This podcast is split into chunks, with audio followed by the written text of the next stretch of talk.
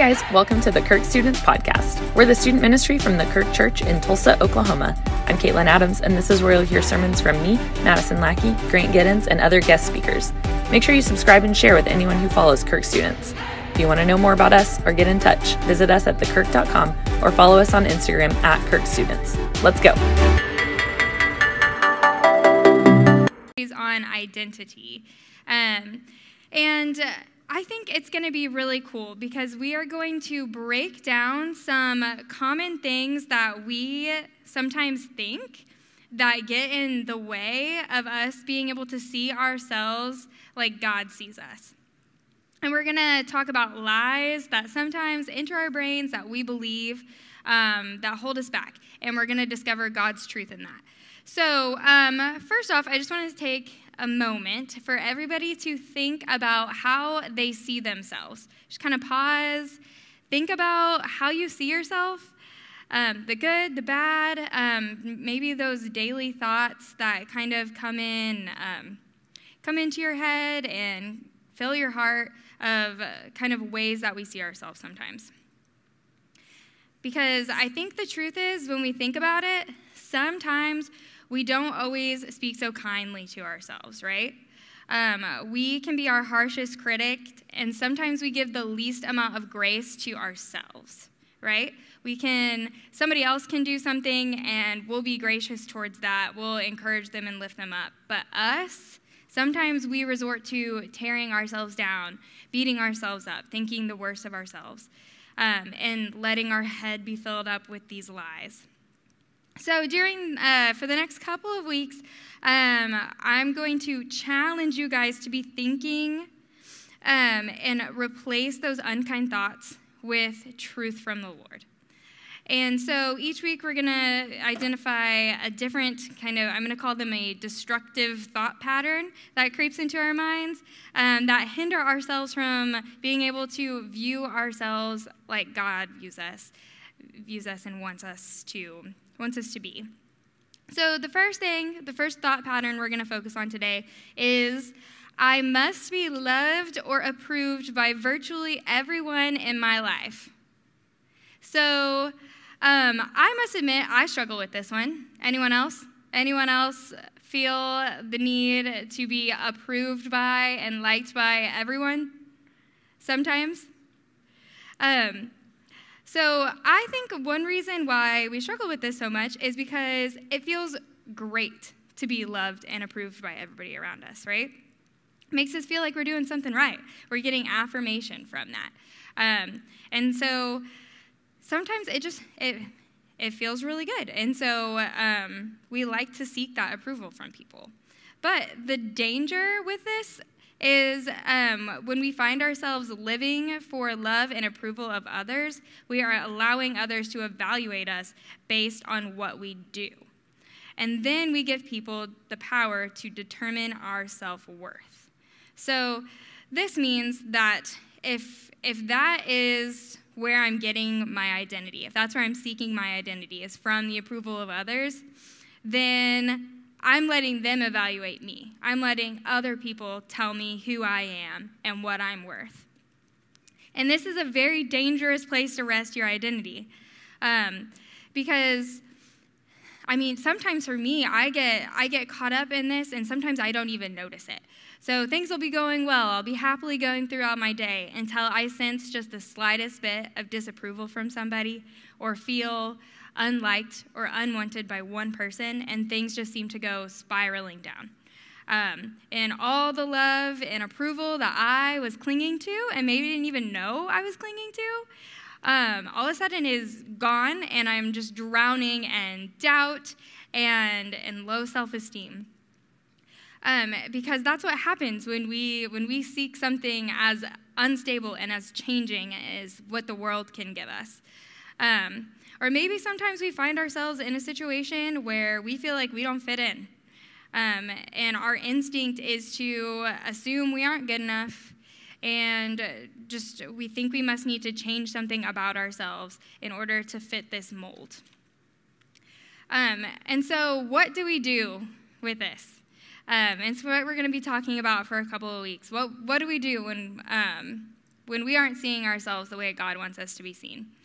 Um, and so I think the overarching thing for this whole series is that we are loved, right? And so um, Galatians 1:10 it says forgot to write it down, so I'm going to read off the screen. It says, Am I now trying to win the approval of human beings or of God? Or am I trying to please people? If I were still trying to please people, I would not be a servant of Christ. And so we cannot focus on serving Christ and winning the approval of others simultaneously. We want to serve others, we're called to serve others. But um, we want it to come from a place of glorifying and serving God, not winning approval. Because we have to notice where our hearts are at with, with serving others and what we're trying to aspire. If we're, if we're trying to just win people over or gain love from somebody, that's not going to ultimately lead us to a good place because that's, like I said, that's unstable. It's changing. Um, we want to do it in a, in a means of just glorifying God. And one really good term that I've heard of for kind of serving in this way um, is called living loved. And it's a, it's a really cool concept that I read about in this book called Uninvited. I don't know if many of you guys have read it, but I really recommend it. It's a really awesome read talking about kind of what we do when, when we feel these things. Um, and so basically, the concept of living loved is when we know and we experience God's love so deeply that everything we do overflows from that love. So it's not the kind of love that the world gives or the kind of love that even people among us can often give us, but only the kind of unfailing, undeniable, unconditional love from God. And that from that, we overflow and can give to others. And so, um, living loved is a space when we just know at our core that our Creator loves us, and that way we can extend that out. And we're doing that a lot by serving others and loving others, but knowing where our love come from, comes from, and that's the Lord and not the world. Um, and so the tricky thing about this is it's a pretty little phrase, living loved. It's fun to say, it's fun to think. Um, it's a fun little mantra, but it is so hard to do. So hard to do because we live in a sinful world and it's always going to try to drag us down and, um, and tell us that we're not loved and, and tell us these things that we think about ourselves, that we're unwanted, that we don't fit in. Um, and it is it can be so hard to live loved. It's a tall order. Um, and so I do think there's a couple of things we can focus on doing to kind of help center us in this concept. Um, but it is a challenge. But I want you guys to be up for the challenge. So I have determined three starters that can kind of help us move towards this, this life of living in the overflow space. So the first one is to abide in Jesus. There's a lot of different ways we can do this, and this um, might mean different things in different phases in your life. Um, but ultimately, I think abiding in Jesus means what it says in 1 John 4:16. And so 1 John 4:16 says, "We have known and have believed the love that God has for us. God is love, and those who remain in God and God remains in him." So, this is just all about resting in God's love. We know that God remains in us and, and holding that in us.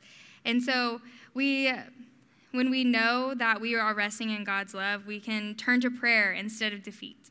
Um, we can turn to God's word instead of tearing ourselves down and filling ourselves with, with negative self talk.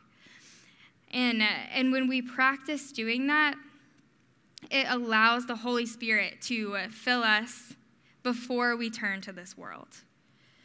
And the next is to reject comparison. And uh, we all know that comparison is the thief of joy. Um, but it really, truly is. And it takes a lot of practice to reject comparison. Because um, I think it can often happen too when, um, when we want to be loved or approved by everyone. It's easy to, to compare ourselves. Um, and it's a dangerous game because you know comparison isn't isn't looking up to someone it's not being inspired by someone it's simply just you know comparing our worst with their best leading to us cutting ourselves down. So it's one of the hardest things we to do but it, it you know we got to reject it. We got to stop it when we know we're entering into comparison and you know choosing to abide in jesus instead. Um, and the next, the third and final one is to reject the lies we believe about ourselves. So, to be honest, we've probably said worse things to ourselves than anyone has ever said about us. We can be our harshest critics, we give ourselves the least amount of grace. And so, um, when we start to believe these lies about ourselves, let's try to pause and replace them with God's truth and what He actually says about us. So, for example, the lie, I don't fit in. The truth is that you are made in God's image. So, God said, so God created man in his image in Genesis 1:27, very very first chapter of the whole Bible. God wants us to know that we are made in his image and we are made for a purpose. So, when you feel like you don't fit in, that's a lie that you're believing because God says you are made in his image. There is nothing that we can do to erase our part in God's story, and we will always fit in with his perfect plan. The next lie eh, that we might sometimes believe is that I am unwanted. And the truth is, is that you're a child of God. In 1 John 3 1, it says, See what love the Father has lavished on us, that we should be called his children. And so there is no need to believe the lie that we are not enough, because God says that we are more than worthy. And what God says about you is the truest thing about you. When we hold that at our core and we act out of a space of living loved, um, It'll, it's, it'll just change the way you view yourself and you view your world, your world around you. But it's a challenge, it's a huge challenge um, to learn to operate in this space of overflow um, rather than feeling beat up and rejected by the world. Um, but, and that is, it's a good thing to encourage each other in as we're walking in our faith. And um, it's what we're going to talk about in small groups tonight. Um, and so, uh, if you guys would pray with me, and I invite the worship team up for one last song. Um, but Lord, please, please help us to, uh, to remain in you, to abide in you. Um, when we when we don't feel it sometimes, when we don't feel loved, and we feel cast out and rejected, um, remind us who you said we are. Remind us that we are we are loved. We are made in your image, and we are children of God. Amen.